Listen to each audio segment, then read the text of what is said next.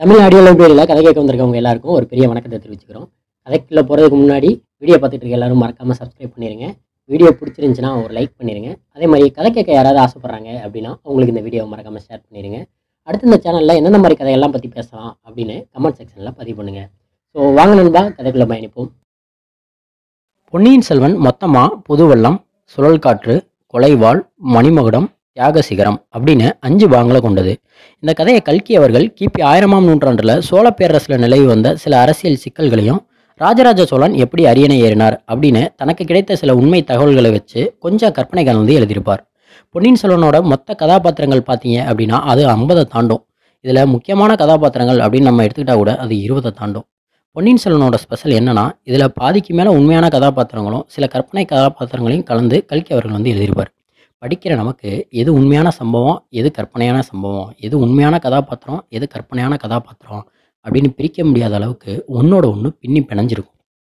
பொன்னியின் செல்வனோட முதல் பாகம் புதுவெல்லம் இதோட ஃபஸ்ட் எபிசோட் நம்ம பார்க்குறதுக்கு முன்னாடி பொன்னியின் செல்வனோட முன்கதை பற்றி கொஞ்சம் பார்த்துட்டு வந்துடுவோம் அப்போ தான் ஃபஸ்ட் டைம் பொன்னியின் செல்வன் கேட்குறவங்களுக்கு கொஞ்சம் ஆர்வத்தை ஏற்படுத்தும்.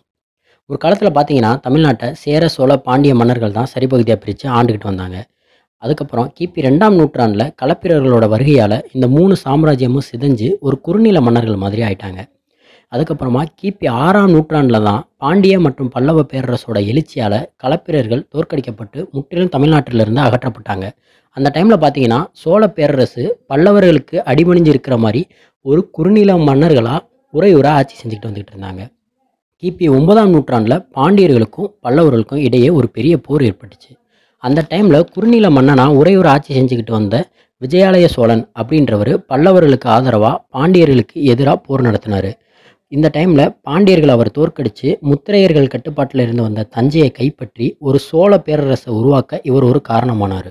இவருக்கு பின்னாடி வந்த இவரோட மகன் ஆதித்த சோழன் பாண்டிய மற்றும் பல்லவர்களோட போர் நடத்தி அவங்க கட்டுப்பாட்டில் இருந்த சோழ பகுதிகளெல்லாம் மீட்டு சோழ சாம்ராஜ்யத்தை மேலும் விரிவுபடுத்தினார்.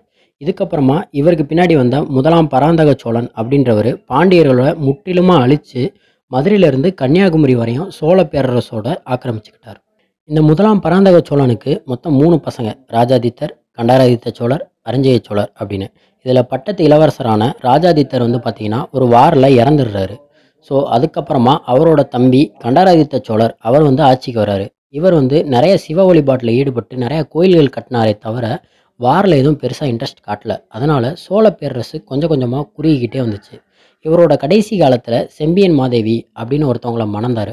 இவங்களுக்கு மதுராந்தகர் அப்படின்னு சொல்லி ஒரு குழந்தை இருக்குது கண்டராயத்திற்கு இறந்ததுக்கு அப்புறமா இவரோட பையன் மதுராந்தகர் தான் ஆட்சிக்கு வரணும். ஆனால் மதுராந்தகர் சின்ன பையன் அப்படிங்கிறதுனால இவரோட தம்பி அரிஞ்சய சோழர் ஆட்சிக்கு வர்றாரு. அரிஞ்சய சோழரும் வந்து ஒன் ஆர் டூ இயர்ஸ்லேயே வந்து ஒரு வாரில் இறந்துடுறாரு. இதுக்கப்புறமா யார் ஆட்சிக்கு வரணும் அப்படின்னு ஒரு பெரிய குழப்பம் ஏற்படுது. அப்பையும் பார்த்தீங்கன்னா மதுராந்தக சோழர் வந்து கொஞ்சம் ரொம்ப சின்ன வயசாக தான் இருக்கார் இன்னும் அப்படின்னு சொல்லிட்டு இளையவரான அரிஞ்சய சோழரோட மகன் சுந்தர சோழர் ஆட்சிக்கு வர்றாரு. சுந்தர சோழர் ஆட்சிக்கு வந்த கொஞ்ச நாள்லயே குறுகிட்டு இருக்க சோழ எல்லைகள்லாம் மீட்டெடுத்து மறுபடியும் எல்லைகளை விரிவுபடுத்த ஆரம்பிக்கிறாரு.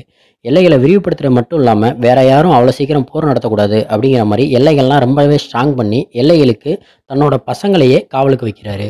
மூத்தவரான ஆதித்ய கரிகாலர் பார்த்தீங்கன்னா காஞ்சிபுரத்தில் எல்லை காவலில் இளையவரான அருள்மொழிவர்மன் நம்ம ராஜராஜ சோழன். அவர் வந்து இலங்கையில் ஒரு போர் நடத்தி இலங்கையோட எல்லைகளை பாதுகாத்துக்கிட்டு இருக்காரு. இந்த டைமில் பார்த்தீங்கன்னா சுந்தர சோழருக்கு ரொம்பவும் வயசாகிடுது நோய்வாய்ப்பட்டு போயிடுறாரு. அகைன் அரசியலில் மிகப்பெரிய குழப்பமே ஏற்படுது. சுந்தர சோழருக்கு அப்புறமா யார் ஆட்சிக்கு வரணும் அப்படின்னு. சுந்தர சோழர் பார்த்தீங்கன்னா தனக்கப்புறம் தன்னோட மகன் ஆதித்ய கரிகாலன் அவர் தான் வந்து ஆட்சிக்கு வரணும் அப்படின்னு சொல்லி அவரை பட்டத்து இளவரசராக அறிவிச்சிருக்காரு. ஆனால் மூத்தவரான கண்டராயத்தரோட மகன் மதுராந்தகர் அவர் இருக்கும்போது இவர் எப்படி ஆட்சிக்கு வர முடியும்? அவர் தான் நியாயமான வாரிசு அவர் தான் வரணும் அப்படின்னு சொல்லி அமைச்சர்களில் ஒரு குரூப்பு அவருக்கு ஆதரவாக சதி திட்டம் திட்டிக்கிட்டு இருக்காங்க. இன்னொரு சைடில் பார்த்தீங்கன்னா தான் இழந்த பகுதியெல்லாம் எப்படியாவது மீட்டெடுக்கணும் தன்னோட பேரரசை மறுபடியும் நிலைநாட்டணும் அப்படின்னு சொல்லி பாண்டிய மன்னர்களும் அவங்களுக்கு சப்போர்ட் பண்ணுறவங்களும் சோழ பேரரசை அழிக்கிறதுக்காக சதி திட்டம் திட்டிக்கிட்டு இருக்காங்க. இந்த டைமில் தான் பொன்னியின் செல்வனோட முதல் பாகம் ஸ்டார்ட் ஆகுது. முதல் பாகம் புதுவெள்ளம் எபிசோட் ஒன் ஆடித்திருநாள் எடுத்த உடனே நம்ம ஹீரோ என்ட்ரி தாங்க. நம்ம ஹீரோ வானர்குல வீரன் வல்லவரையன் வந்திய தேவன் ஒரு குதிரையில் வீரநாராயணபுரம் ஏரி வழியாக வந்துக்கிட்டே இருக்காரு. அவர் ரொம்ப தூரம் ட்ராவல் பண்ணி வந்துகிட்டு இருக்கிறதுனால அவரோட குதிரை ரொம்பவே களைச்சி போயிட்டு ரொம்ப ஸ்லோவாக வந்துக்கிட்டு இருக்கு. இதை பற்றிலாம் நம்ம வல்லவராயன் கண்டுக்கிறவே இல்லை. அவர் இந்த ஏரியில் எழுபத்தி நாலு கனவாக இருக்குனாங்களே அது உண்மையா? அப்படின்னு ஆராய்ச்சி பண்ணலாம் அப்படின்னு சொல்லிட்டு ஒவ்வொரு கனவாயாக எண்ணிக்கிட்டே வந்துக்கிட்டு இருக்காரு. ஓகே அவர் அந்த கனவாக எண்ணிக்கிட்டே இருக்கட்டும். அந்த கேப்பில் இந்த ஏரியை கட்டினவரை பற்றி நம்ம கொஞ்சம் பார்த்துட்டு வந்துடலாம் இந்த ஏரியை வந்து ராஜாதித்த சோழர் அப்படின்றவர் தான் வந்து கட்டினார். இவரை பற்றி ஆல்ரெடி நம்ம முன்கதையிலே சொல்லியிருக்கோம். முதலாம் பராந்தக சோழரோட ஃபஸ்ட்டு சன் ராஜாதித்தர் அப்படின்னு. இவர் வந்து இளம் வயதிலே போரில் ஈடுபட்டு இறந்துட்டார் அப்படின்னு நம்ம பார்த்துருப்போம். இவர் தான் வந்து இந்த ஏரியை வந்து கட்டினவர். இவருக்கு யானை மேல் துஞ்சிய தேவர் அப்படின்னு சொல்லிட்டு ஒரு நேம் இருக்குது இந்த நேம் ஏன் வந்துச்சு அப்படின்னா இவர் அந்த இறந்து போனார் இல்லையா? அந்த போரில் ஈடுபடும் போது யானை மேலேருந்து சண்டை போட்டுகிட்டு இருந்திருக்காரு. அப்போதைக்கு ஒரு வேல் கம்பு வந்து அவரோட மார்பில் மோதி அவர் வந்து உயிர் விட்டுருக்காரு. யானை மேலேயே இருந்து உயிர் விட்டுருக்காரு. அதனால் இவரோட பேர் வந்து யானை மேல் துஞ்சிய தேவர் அப்படின்னு சொல்லி அழைக்கப்படுது. இப்போ அகைன் நம்ம ஸ்டோரிக்குள்ளே போவோம். ஒரு வழியாக நம்ம வல்லவராயன் வந்தியத்தேவன் வந்து அந்த எழுபத்தி நாலு கணவாய்களையும் எண்ணி முடிச்சிட்டாரு. எண்ணி முடித்தோன்னா நம்மளுக்கு ஒரே வியப்பு. அடேங்கப்பா ஏரி எவ்வளவு பெரிய ஏரி. எவ்வளோ நீளம் எவ்வளோ அகலம். இதுக்கு ஈக்குவலாக பல்லவர்கள் கட்டின ஏரியெல்லாம் கம்பேர் பண்ண முடியுமா? இதுக்கு ஈக்குவலாக கம்பேர் பண்ணால் அதெல்லாம் ஒரு குளம் குட்டை தான் ஏரினா இதான் ஏன் ஏரி சோழர்கள்லாம் எவ்வளவு பெரிய ஆளுங்க? அவங்க வீரத்துலேயும் சரி அறத்துலேயும் சரி அவங்கள அடிச்சுக்கிறதுக்கு யாராவது இருக்காங்களா? இப்பேற்பட்ட சோழர்களோட நம்ம நட்பாக இருக்கமே. இதை நினைக்கும் போதே நமக்கெல்லாம் உள்ளம் பூரிக்குதே அப்படின்னு சொல்லிட்டு உண்மையிலே உள்ளம் பூரிச்சு போயிட்டுருக்காரு நம்மளு. ஆமாங்க. நம்ம இளவரசர் ஆதித்ய கரிகாலன் இருக்காருங்க இல்லையா? அவரோட ஃப்ரெண்டு தான் நம்ம வல்லவராயன் வந்தியத்தேவன். அவரோட கட்டளையின் பேரில் தான் இப்போ இவ்வளோ தூரம் பயணம் செஞ்சு வந்துக்கிட்டு இருக்காரு. இப்படியெல்லாம் யோசிச்சுக்கிட்டே வந்தியத்தேவன் ஒரு வழியாக ஏரிக்கரையோட தென்கொடிக்கு வந்துடுறான். இன்னைக்கு ஆடிப்பெருக்கு அப்படிங்கிறதுனால நிறைய கிராமத்துல இருந்து ஏரியோட அழகை ரசிக்க வண்டியெல்லாம் கட்டிக்கிட்டு வந்திருக்கிறாங்க. ஏராளமான பெண்கள் குழந்தைகள் இளைஞர்கள் அப்படின்னு ஏரியே ஒரு திருவிழா மாதிரி காட்சியளிக்குது அங்கங்கே கூட்டாஞ்சோறு சாப்பிட்றது குழந்தைகள்லாம் விளையாடுறது பெண்கள்லாம் பார்த்தீங்கன்னா சோழ தேசத்தை பற்றியும் சோழ தேசத்து மன்னர்கள் பற்றியும் பாட்டு பாடிக்கிட்டு இருக்காங்க. இதெல்லாம் போய் பார்த்து வந்தியத்தேவன் அப்படியே மலைச்சு போய் நின்றுக்கிட்டு இருக்கான். அப்போதைக்கு குதிரைக்கு மேலே இருந்த வந்தியத்தேவன்கிட்ட கீழே இருந்து ஒரு மூதாட்டி தம்பி என்னப்பா ரொம்ப களைச்சி போன மாதிரி இருக்க? வாப்பா ஒரு வாய் கூட்டாஞ்சோறு சாப்பிடு அப்படின்னு கூப்பிட்றாங்க. நம்மளுக்கு உண்மையிலே சம பசி சாப்பிட்லாம் அப்படின்னு இறங்கலான்னு தயாராகும் போது அந்த மூதாட்டி பக்கத்தில் ஒரு சில பெண்கள்லாம் நின்று வந்தியத்தேவனே பார்த்துட்டு இருக்காங்க. இதை பார்த்தோன்னா நம்மளுக்கு ஒரே வெக்கமாயிருச்சு. இறங்கலாமா வேணாமா? அப்படின்னு யோசிச்சுக்கிட்டு அந்த குதிரை மேலேயே இருக்கான். அந்த டைமில் ஒரு சின்ன சலசலப்பு ஏற்படுது. என்ன சலசலப்புனா ஏரிக்கரையில் நிறையா படகு வந்துக்கிட்டு இருக்கு. உடனே மக்களோட எல்லாரோட கவனமும் அந்த படகு பக்கம் திரும்பிடுது. வந்தியத்தேவனும் அந்த படகு ஆச்சரியமாக பார்க்குறான். அந்த படகுலேருந்து ஒரு படகு மட்டும் ரொம்ப சீக்கிரமாக கரைக்கு வந்துடுது அந்த படகுலேருந்து ஒரு நாலஞ்சு வீரர்கள் வந்து வேல்கம்போட இறங்குறாங்க. இறங்கி கூட்டத்தை பார்த்து போங்க போங்க வழி விடுங்க வழி விடுங்க கிளம்புங்க கிளம்புங்க அப்படின்னு சொல்கிறாங்க உடனே மக்கள்லாம் வந்து கலைய ஆரம்பிச்சிடறாங்க. இதை பார்த்தோன்னா நம்ம வந்தியத்தேவனுக்கு சாக்காயிருது என்னடா மக்கள்லாம் கூடி எவ்வளோ சந்தோஷமாக இருந்தாங்க டக்குன்னு கலைஞ்சு போகிறாங்களே அப்படின்ட்டு.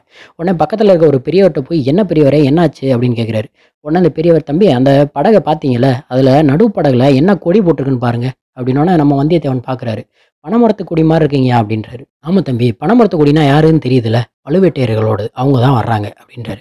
இதை கேட்டதும் வந்தியத்தேவனுக்கு ஒரே ஷாக் ஆயிடுது என்னது பழுவேட்டையர்களா அப்படின்னு.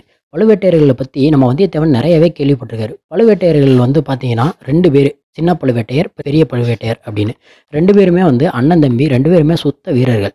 இதில் பெரிய பழுவேட்டையர் பார்த்தீங்க அப்படின்னா அவரோட இருபத்தி நாலு வயதிலேயே வந்து இருபத்தி நாலுக்கு மேற்பட்ட போர்களில் ஈடுபட்டு ஒரு பெரிய வீரனாக இருந்தவர்.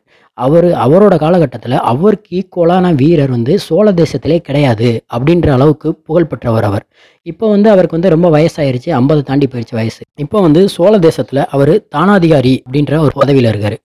இது என்ன அப்படின்னா மன்னருக்கு அடுத்தபடியாக இவர் தான் இவரோட கட்டளையின் பேரில் தான் எல்லாமே வந்து நடக்கும். சுருக்கமாக சொல்ல போனால் ஒரு ஹேண்ட் ஆஃப் த கிங் அப்படின்னு சொல்லலாம். அந்த மாதிரி தான் வந்து இந்த பெரிய பழுவட்டையர் வந்து இப்போ இருக்காரு. இப்போ இவர் தான் வரப்போகிறாரு அப்படின்னு தெரிஞ்ச உடனே இவரை பார்க்கணும் அப்படின்ற ஆர்வம் வந்தியத்தேவனுக்கு ரொம்ப ஆர்வத்தை ஏற்படுத்திருச்சு. எப்படியாவது இவர் பார்த்தே ஆகணும்ப்பா அப்படின்னு வெயிட் பண்ணிட்டு இருக்கான். டக்குன்னு அவனோட மனநிலையில் ஒரு சின்ன மாற்றம் ஐயோ பார்க்க வேணாம்டா சாமி கிளம்பிடுவோம் அப்படின்னு சொல்லி குதிரை எடுத்து கிளம்ப ஆரம்பிக்கிறான். என்ன திடீர்னு இப்படி ஆயிட்டான்? அப்படின்னு தானே கேட்குறீங்க என்னன்னா இவன் வர்றதுக்கு முன்னாடி ஆதித்ய கரிகாலன் இவன்கிட்ட வந்து ஒரு சில முக்கியமான இன்ஸ்ட்ரக்ஷன்லாம் கொடுத்துருப்பாரு. என்ன அப்படின்னா ஆதித்ய கரிகாலன் வந்து ரெண்டு ஓலை கொடுத்துருப்பாரு. ஒன்றை வந்து ராஜா கிட்டேயும் இன்னொன்று வந்து தன்னோட தங்கச்சி குந்தவி தேவி கிட்டேயும் கொடுக்க சொல்லி கொடுத்துருப்பாரு. இந்த ஓலைகளை வந்து யாரு கண்ணுக்கும் படாமல் அவங்களோட கையில் தான் டைரெக்டாக கொடுக்கணும் அப்படின்ற மாதிரியும் முக்கியமாக வந்து நீ வந்து என்னோட நண்பன் அப்படின்னு நீ எந்த இடத்துலையும் தெரியப்படுத்தக்கூடாது. என்னோட தூதுவன் அப்படின்னு சொல்லியும் நீ ஒரு இடத்துலையும் தெரியப்படுத்தக்கூடாது. முக்கியமாக சொல்லப்போனால் பழுவேட்டையர்கள்கிட்டையும் மதுராந்தகத்தேவர் என்னோட சித்தப்பாக்கிட்டையும் நீ விலகியே இருக்கணும் அவங்க கண்ணிலேயே படக்கூடாது அப்படின்னு சொல்லியிருப்பாரு. இதை கேட்டுட்டு தான் நம்மால் வந்து அங்கேருந்து எஸ்கேப் பண்ணால் போதும் அப்படின்னு சொல்லி குதிரை ஏறிடுறாரு. குதிரை ஏறி குதிரையை வேமா போ அப்படின்னு சொல்லிட்டு அடி அடின்னு அடிக்கிறாரு. நீ என்ன தான் அடி நான் போகிற ஸ்பீடு தான்ப்பா போவேன் அப்படின்னு குதிரை ரொம்ப மெதுவாகவே போய்கிட்டு இருக்கு. பாவம் டயர்டாக இருக்கும் இல்லையா? ஆஹா இதுக்கு மேலே அந்த குதிரை தாங்காது. இன்னைக்கு நைட்டு நம்ம நண்பனோட வீட்டில் கடம்பூர் சாம்புவரையர் மாளிகையில் தங்கிட்டு நாளை காலையில் கிளம்பும் போது ஒரு நல்ல குதிரை சம்பாரிச்சிட்டு போகணும் அப்படின்னு மனசுக்குள்ளே நினச்சபடியே போய்கிட்டு இருக்கு அப்படி. இதோட ஃபஸ்ட் எபிசோட் முடியுது. அடுத்து என்ன நடக்கும் அப்படிங்கிறத நெக்ஸ்ட் வீடியோவில் பார்க்கலாம்.